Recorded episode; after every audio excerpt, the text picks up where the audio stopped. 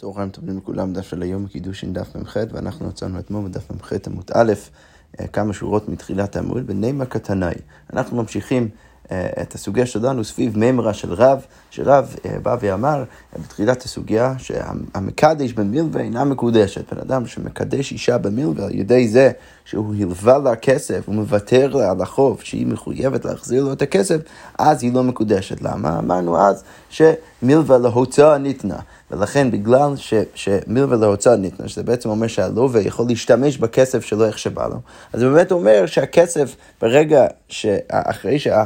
המלווה הלווה את הכסף הלווה, אז זה כאילו נחשב כי הכסף של הלווה, אומנם הוא צריך להחזיר את זה מתישהו, צריך להחזיר כסף אחר, אבל כרגע זה הכסף שלו, ולכן כשבן אדם מנסה לקדש אישה, ידי זה שמוותר לה על החוב שהיא מחויבת לו, אז הוא לא באמת נותן לה שום דבר, ולכן אינה מקודשת. אז מה אומרת, כבר אמרנו את זה, ניסינו כמה וכמה פעמים בעצם להעמיד את הממרה של רב, במחלוקת תנאים, וכל פעם אנחנו תירצנו, וכאן אנחנו ננסה שוב. אז כבר אומרת ככה, נאמר כתנאי, אולי המחלוקת בין הממרה של רב היא בעצם תלויה במחלוקת תנאים בברייתא הבאה. כתוב בברייתא ככה, קד שלי בשטר.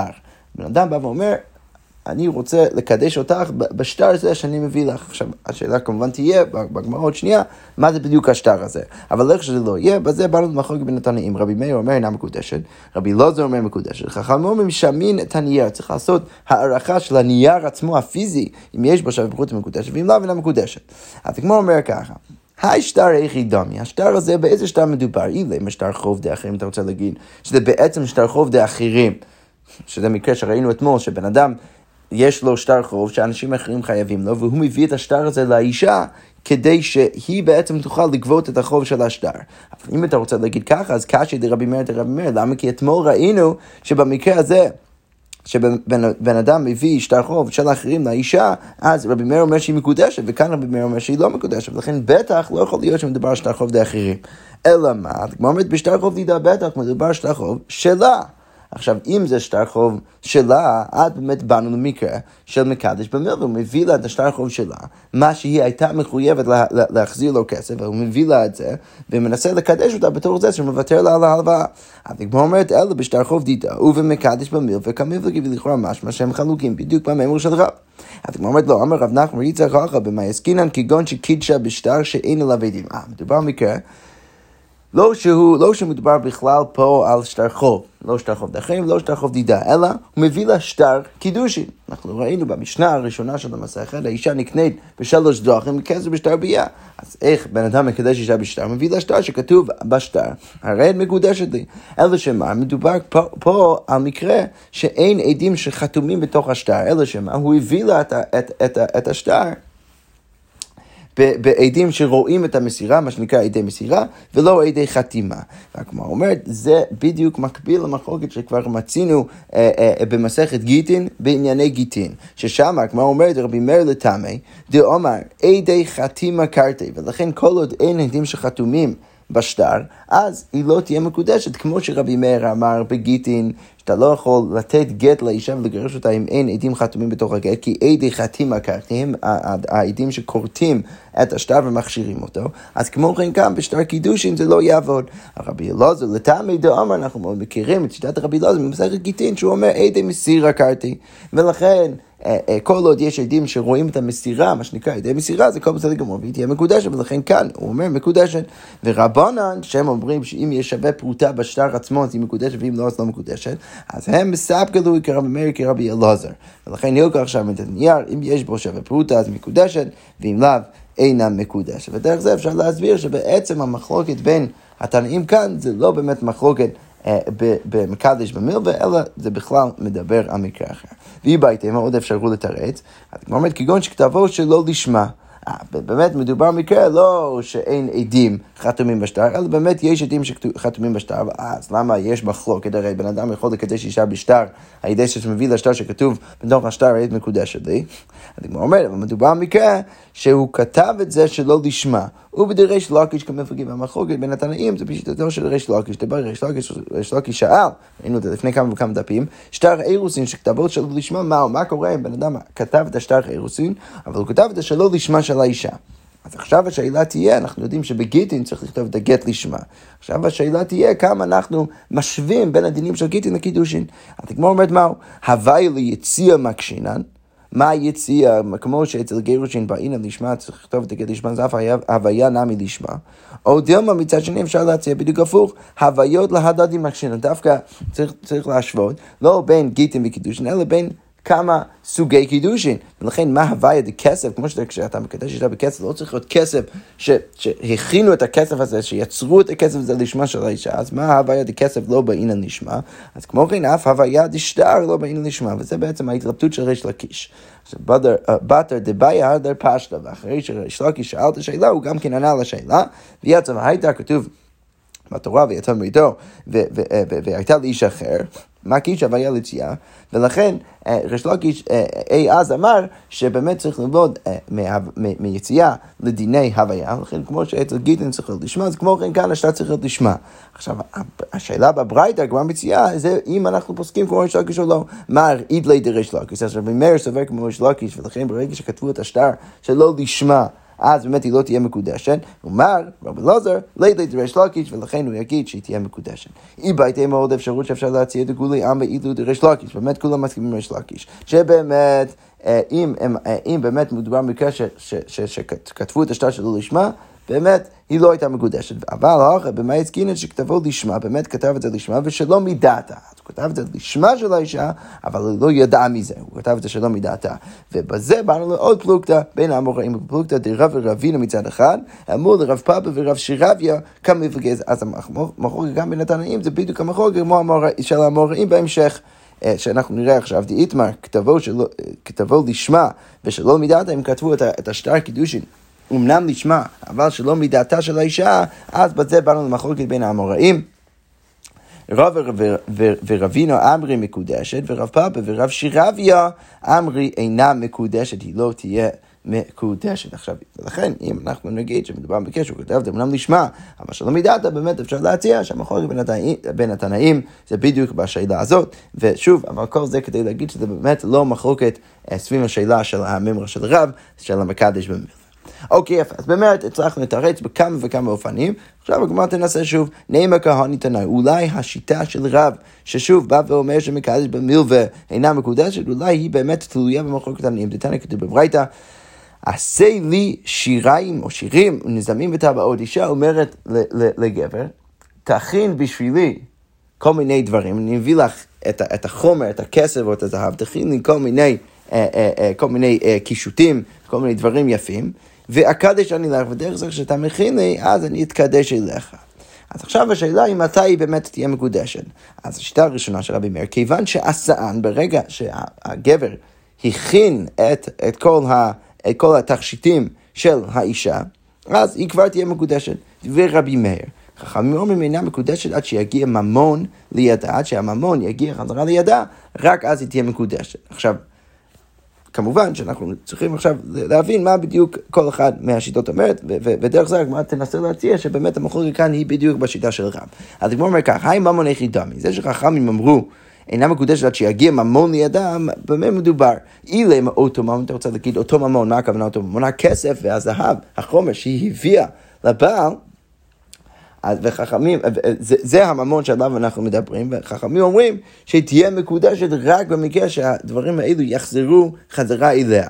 עכשיו, אבל אם אתה תסביר ככה, אז אם אתה מתייק משיטת חכמים, אז יוצא של רבי מאיר, היא תהיה מקודשת עוד לפני שמחזיר לה את הדברים. מכלל לתנא קמא, רבי מאיר סובר, אפילו אותו ממון נמי לא, שאז היא תהיה מקודשת עוד לפני שמחזיר לה את התכשיטים, ברור שלא. ולכן, ברור שלא יכול להיות שחכמים מדברים על אותו החומר ממש, אלא במאי, סליחה, זה כמו, לא קראתי נכון, אז אם אתה רוצה להגיד שמדובר על אותו ממון, זוכר לתנא קמא סובר, אפילו אותו ממון נמי לא, כמו אומרת, אלא במאי, וכאן רוב הגרסאות מורידים את המילה בו, אלא במאי מקדשה, איך היא יכולה להתקדש אם היא לא מביא לה שום דבר? אלא בטח צריך להגיד עליו בממון אחר. מה הכוונה בממון אחר? התגמרא אומרת, ושמע מינה במקדש במילווה כמפלגי. התגמרא אומרת, מה, מה, איך צריך לפרש את חכמים? לא שהיא לא תהיה מקודשת עד שהוא מחזיר לה את התכשיטים, כי אז באמת זה היה נשמע, זה היה ממש מזה, אם, אם נפרש ככה, שלרבי מאיר היא, היא תהיה מקודשת עוד לפני, וזה לא יכול להיות, ולכן בטח צריך להסביר שחכמים אומרים, צריך להחזיר את התכשיטים, בדיוק כמו שרבי מאיר אומר את זה, אבל רבי מאיר אומר שזה כל, זה כל, כל מה שהוא צריך להחזיר, ו- ואם הוא, אם הוא לא, אם ברגע שהוא מחזיר את זה, זה כבר תהיה מקודשת, וחכמים אומרים, לא, היא לא תהיה מקודשת, למה? כי מה, איך הוא בדיוק מקדש אותה במקרה הזה? אז זה בעצם מקרה שבו היא הביאה לו את התכשיטים, ועכשיו שהוא הכין בשבילה את התכשיטים, אז כאילו הוא הלווה לה כסף, למה? כי הוא עושה את כל העבודה, היא מחויבת לשלם לו על העבודה הזאת, ודרך זה שהוא מחזיר לה את התכשיטים בלי לבקש ממנה את הכסף חזרה, אז הוא מוותר לה על ה... על ההלוואה שיש, ש, שיש לו אצלה, ודרך זה הוא מנסה לקדש אותה. וחכמים אומרים, לא יכול להיות שהיא תהיה מקודשת דרך זה, עד שיגיע ממון לידה, עד שהוא באמת מביא לה כסף, קידושין. כל זה לא עושה את זה, היא לא תהיה מקודשת. כמו אומרת, אם ככה נסביר, אז מה מינו במקדש במלווה כמלווה, לכאורה משהו מזה, שבאמת הם חלוקים בשאלה של רב במקדש במלווה. כמו אומרת, עוד, עוד, עוד יותר, כמו רק מפתחת את, ה, את הדיון, וסבר מה צריך להגיד, תכולי עלמא ישנה לסחירות מתחילה ועד סוף. אוקיי, זה רגע, בואו בוא, רק נבין מה זה אומר. יש מחלוקת מאוד מפורסמת בגמרא, כשבן אדם, שכיר, עושה עבודה בשביל מישהו אחר, האם אנחנו מניחים שכל שלב ושלב של העבודה שלו, הוא בעצם, עכשיו יש לו הלוואה אצל, אצל בעל, בעל המלאכה, בעל החפץ, ו- ו- ו- ש- שהוא בעצם חייב לשלם לו, והוא עושה בשבילו עבודה כל פעם, וזה מצ- הולך ומצטבר. נגיד, עשיתי חמש דקות של עבודה, וזה היה שווה חמש שקל, אז עכשיו יש לי הלוואה אצלו של חמש שקל, שהוא מחויב לי. אחרי עשר דקות, אז יש לי עשר שקל. עכשיו, זה אופציה אחת, בעצם להסתכל על זה, מה שנקרא, שכירות מתחילה ועד סוף, שכל פעם זה הולך ומצטבר, וזה זה כאילו יש לפועל הלוואה שה- ש- שבעל החפץ חייב להחזיר לו. או שאפשר להגיד שאין על הסחירות אלא בסוף, שבעצם הוא עושה את כל העבודה, אין פה שום הלוואה, ורק ברגע שהוא מסיים, את מחזיר לו את, את, את החפץ, או את העבודה שהוא עשה, ועכשיו השני צריך לשלם לו, אבל זה לא באמת הלוואה. אז כמו אומרת, כולם לכאורה, לפי ההסבר הזה, צריך להגיד שכולם סוברים, שיש לנו סחירות מתחילה ועד סוף, והווי מלווה, ולכן זה מלווה, ולכן, כמו אומרת, מה אליו בהוק המפלגי, לכאורה משמע שאנחנו חלוקים, בדיוק מהנקודה שלנו, דמר סבר מקדש בלו מקודש, רבי מאיר יגיד, קדש במלווה מקודשת, ולכן ברגע שהוא מחזיר לה את התכשיטים, היא כבר תהיה מקודשת, כי הוא מוותר לה על החוב שהיא מחויבת לו, שזאת הייתה הלוואה. ומר סבר, המקדש במלווה אינה מקודשת, אז לכאורה משהו, זאת אומרת, אפשר להציע שהשיטתו של רב תלוי במחלוקת תנאים, אז כמו אומרת, לא, זה לא נכון, למה? תקראו לי, עלמא מקדש במלווה אינה מקודשת. באמת, כולם מסכימים עם רב, שהמקדש במלווה אינה מקודשת, והוכחה בישנה לסחירות מתחילה ועד סוף גם מפלגיה. כאן המחלוקת היא בדיוק בשאלה שאמרנו למעלה. אנחנו הנחנו בהתחלה שכולם מסכימים שישנה סחירות מתחילה ועד סוף, אבל כאן אפשר להגיד, זה בדיוק המחלוקת, האם ישנה סחירות מתחילה ועד סוף או לא. אמר סבר, אין על סחירות אלא בסוף. אז רבי מאיר חושב שאינה לסחירות אלא בסוף, ולכן אין פה הבאה. בעצם מחזיר את התכשיטים, ודרך זה הוא מוותר לה על, על, על, על, על החוב, אבל זה לא, זה לא שהוא מוותר לה על חוב שהיא באמת, ש- שהיא מחויבת לו בהלוואה, ולכן היא תהיה מקודשת, עד שכותב, אין לזכרת אלא בסוף, כשמחזירה לה, והרי לשם קידושין הוא מוכלו, הוא מוכלו אצלה, ואין כאן מלווה כשמחזירה לה, אז אין כאן מלווה, ולכן זה לא באמת, זה שרבי מאיר אומר שזה עובד, זה לא בגלל שבן אדם שמקדש במלווה מקודשת, הוא סובר אינה מקודשת מקדש במלווה, אלא שכאן אין פה הבאה, ולכן כשהוא מוותר לה על, על מה שהיא מחויבת לשלם לו חזרה עבור התכשיטין, אז היא תהיה מקודשת, אבל זה לא באמת הלוואה. ומר סבר חכמים יגידו, זה כן הלוואה, יש לנו סחירות מתחילה ועד סוף, ולכן היא לא תהיה מקודשת. אוקיי, אי בהתאם לעוד אפשרות, לכולי עלמא, יש לנו סחירות מתחילה ועד סוף. לא, באמת כולם מסכימים שיש לנו סחירות מתחילה ועד סוף, ולכן זה הלוואה. ומקדש במלווה אינה מקודשת. איי, אז למה רבי מאיר בכל זאת יגיד שכאן היא תהיה מקודשת? והוכחה באומן קונה בשבח כלי כמפלגי, וכאן יש עוד מחלוקת.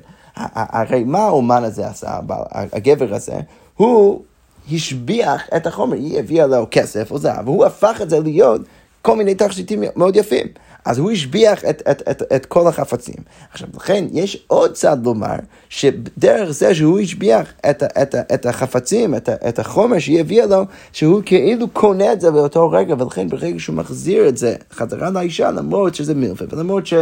אין, שמקדש בבנה מקודשת, כאן בגלל שהוא קנה את זה, אז יכול להיות שבכל זאת זה יעבוד. אז מר סבר אומר קונה בשבח קיילי, רבי מאיר יגיד שהוא קנה ולכן היא תהיה מקודשת, חכמים אומרים לא, מר סבר אין אומן, אין אומן קונה בשבח קיילי, ולכן זה סתם הלוואה, והמקדש במלווה אינה מקודשת. אוקיי, והיא בהתאם על עוד אפשרות, וכולי ימה אין אומן קונה בשבח קיילי. גם את זה רבי מאיר לא חושב, ולכן הוא לא קנה את זה בכלל, ויש לנו זכירים זכירי ועצוב, ולכן תעבה מקדשת בלבנה מקודשת. אז למה רבי מאיר בכל זאת יגיד שהיא מקודשת כאן ואחר, ומה יסקינן? כגון שהוסיף לה נופך משלו. המדובר מקרה שהוא הוסיף טיפה חומר לתוך, לתוך מה שהוא הכין. ולכן השאלה בעצם תהיה, הוא מחזיר לה את החפץ, מוותר לה על החוב, אז הוא כאילו מנסה לקדש אותה, אבל עכשיו הוא מקדש אותה על ידי שני דברים, הוא מקדש אותה גם על ידי על ההלוואה, וגם על הפרוטה שהוא הוסיף בתור התכשיטים שלה. אז מר סבר, עכשיו השאלה תהיה, על מה דעת האישה או על מה דעתו? האם זה על ההלוואה, ולכן היא לא תהיה מקודשת, או האם זה על הפרוטה שהוא הוסיף? כמו אומרת, מר סבר, מלווה בפרוטה, דעתי הפרוטה, ולכן היא תהיה מקודשת, זה רבי מאיר. חכמים אומרים, לא, מר סבר, דעתי המלווה, ולכן ברגע שדעתם, או דעת, דעתו, או דעתה, על ההלוואה, אז המקדש מלווה אינה מקודשת, ולכן היא לא תהיה מקודשת, וזה נקודת המחלוקת ביניהם. כמו אומרת, ואם נסביר ככה, אז יוצא שהמחלוקת של רבי מאיר וחכמים, זה בדיוק במחלוקת של התנאים הבאים. הני תנאי, תנאי כתוב בברייתא, בשכר שעשיתי עמך, בן אדם בא ואומר לאישה, אני עשיתי בשבילך כל מיני עבודות, אז בשכר שאני עשיתי עמך את העבודה הזאת, אז אני רוצה שאת תתקדשי לי, אז במקרה הזה אינה מקודשת, לא מקודשת, אבל אם הוא אומר בשכר שעשה עמך, בשכר זה שאני אסכים לעשות בשבילך כל מיני עבודות, אז אני רוצה לקדש אותה, ואם היא מסכימה על זה, היא באמת תהיה מקודשת. אבל רבי נתן אומר, בשכר שעשה עמך אינה מקודשת, וכל שכן בשכר שעשיתי עמך, בשני מקרים באלו היא לא תהיה מקודשת. ורבי יהודה הנאסי אומר, באמת אמרו בין בשכר שעשיתי, בין בשכר שעשה, אינה מקודשת, כמו שרבי נתן אמר, אבל אם הוסיף לו הנופך משלו, אז באמת היא תהיה מקודשת. אז גמרא מסבירה מה נקודת המחלוקת בין כל התנאים האלה. אז בין תנא קמא לרבי נתן איכא בעיניו שכירות. מה הכוונה? האם, רש"י כותב, אם ישנה מתחילה ועד סוף, אז, אז רבי תנא קמא יגיד ש, שאין אין לשכירות אלא בסוף, ולכן הוא אומר, בשכר שאני אעשה עמך, אז אני מוותר לה, מוותר לך על, על, על התשלום, אז באמת היא תהיה מקודשת, כי זה לא הלוואה. אבל, אבל רבי נתן יגיד, לא, יש נוסחים מתחילה בעצוב, ולכן זה הלוואה, ולכן המקדש במלווה אינה מקודשת, ולכן לא תהיה, היא לא תהיה מקודשת במקרה הזה. אבל מה, מה שחשוב לענייננו, בין רבי נתן לרבי יהודה הנאסי, איכא בעיניו מלווה ופרוטה. מר סבא מלווה ופרוטה, דעתי המלווה. ולכן רבי, רבי נתן יגיד שבכל מקרה, אפילו מוסיף נופך משלו, היא לא תהיה מקודשת. מר סבא, רבי יהודה הנאסי, סובר במפורש, שאם מוסיף נופך משלו, היא תהיה מקודשת.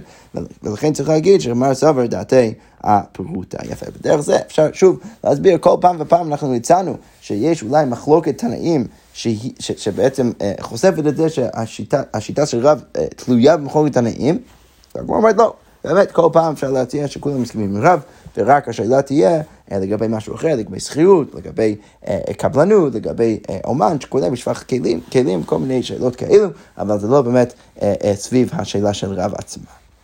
אוקיי, עכשיו אנחנו נמשיך במשנה הבאה, המשנה אומר ככה, התקדש לי בכוס זה של יין, בן אדם בא ואומר לאישה, הנה, כוס זה של יין, התקדשי לי בו, ונמצא דבש, ואז נמצא שמה שבתוך הכוס זה לא יין, זה דבש, של דבש, נמצא של יין, בדינר של, של כסף, מה, מה, מה קורה? הוא אומר לה, התקדשי לי בדינר של כסף, נמצא של זב, ושל זב נמצא של כסף, על מנת שאני עשיר, ונמצא אני, אני ונמצא עשיר, וכל מיני מקרים שבהם הוא, הוא התאה אותה, שוב, לא ברור, נמצא את זה במזיד, בשוגג, איך שזה לא יהיה, הוא התאה אותה, היא חשבה משהו, בכל מקרה ומקרה, תנא קמא אינה מקודשת.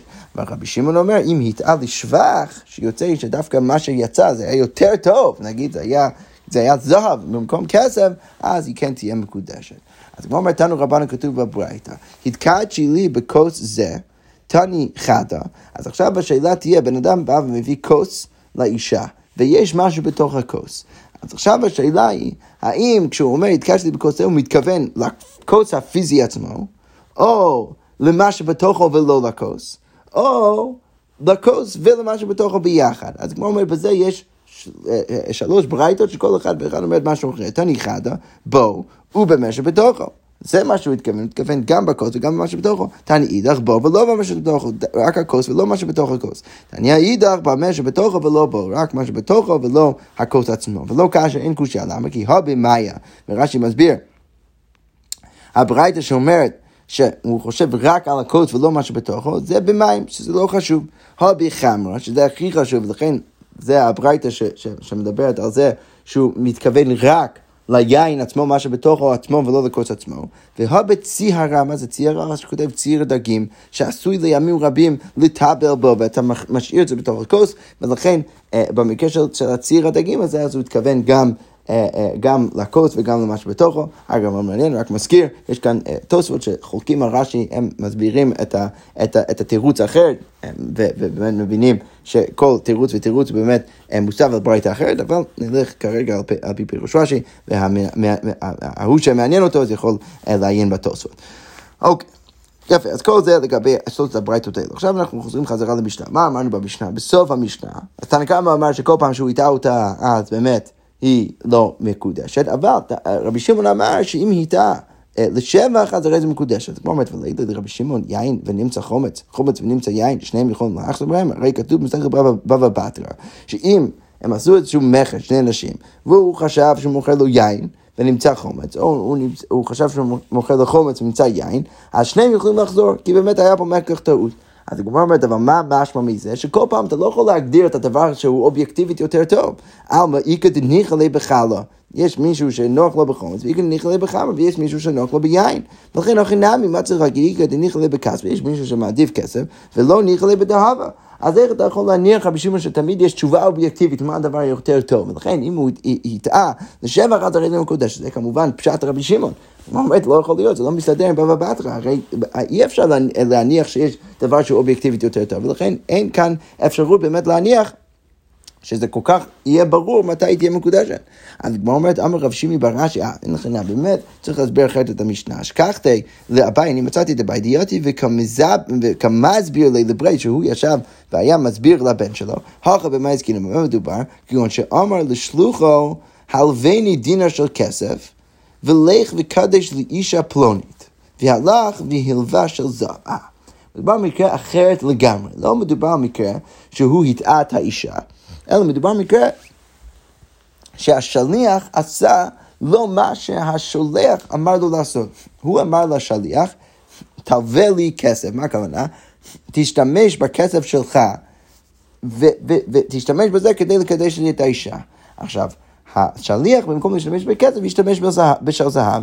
אז, אז רבי שמעון אומר, כל עוד הוא ישתמש בדבר הלכאורה יותר, יותר טוב, אז באמת, אז באמת היא תהיה מקודשת. מה אומרת? מר סבר, תנא קמא יגיד קפידה, שבאמת הבעל תמיד מקפיד בין כך ובין כך, ומר סבר רבי שמעון יגיד, מר מקום הוא לא, הוא סתם אמר כסף, אבל לא באמת התכוון לכסף, ולכן כל עוד הוא השתמש במשהו כדי לקדש את האישה, אז אפילו הוא משתמש בזהב, בשל זהב, אז היא תהיה מקודשת. עכשיו, לכאורה, זה, זה פותר לנו את הבעיה, כי, כי זה לא שהוא מניח ש...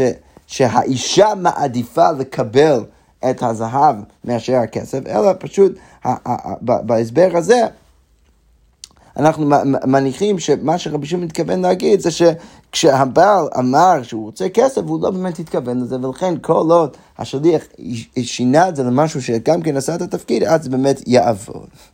אבל מה אומרת ג'ק?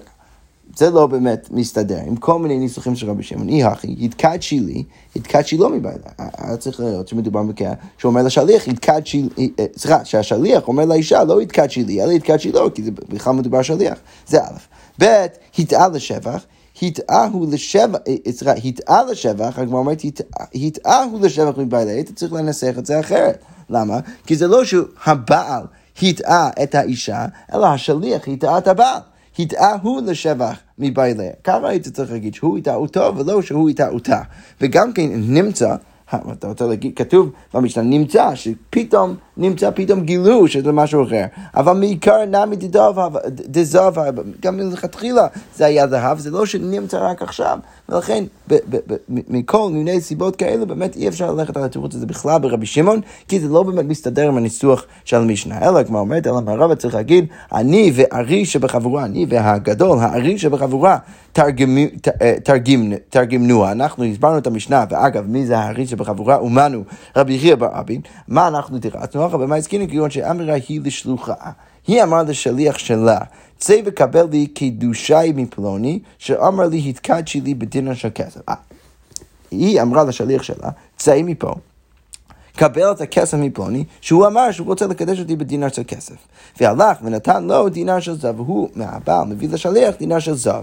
אז מר סבר קפדן, אתה כמה יגיד שהיא מקפידה ולכן היא לא תהיה מקודשת, ומר סבר, מר המקום היא לא, היא סתם אמרה לשליח כסף, אבל היא לא באמת אכפת לה, ובאמת כל עוד מביא לה משהו, אפילו אם זה זהב, אז באמת היא תהיה מקודשת.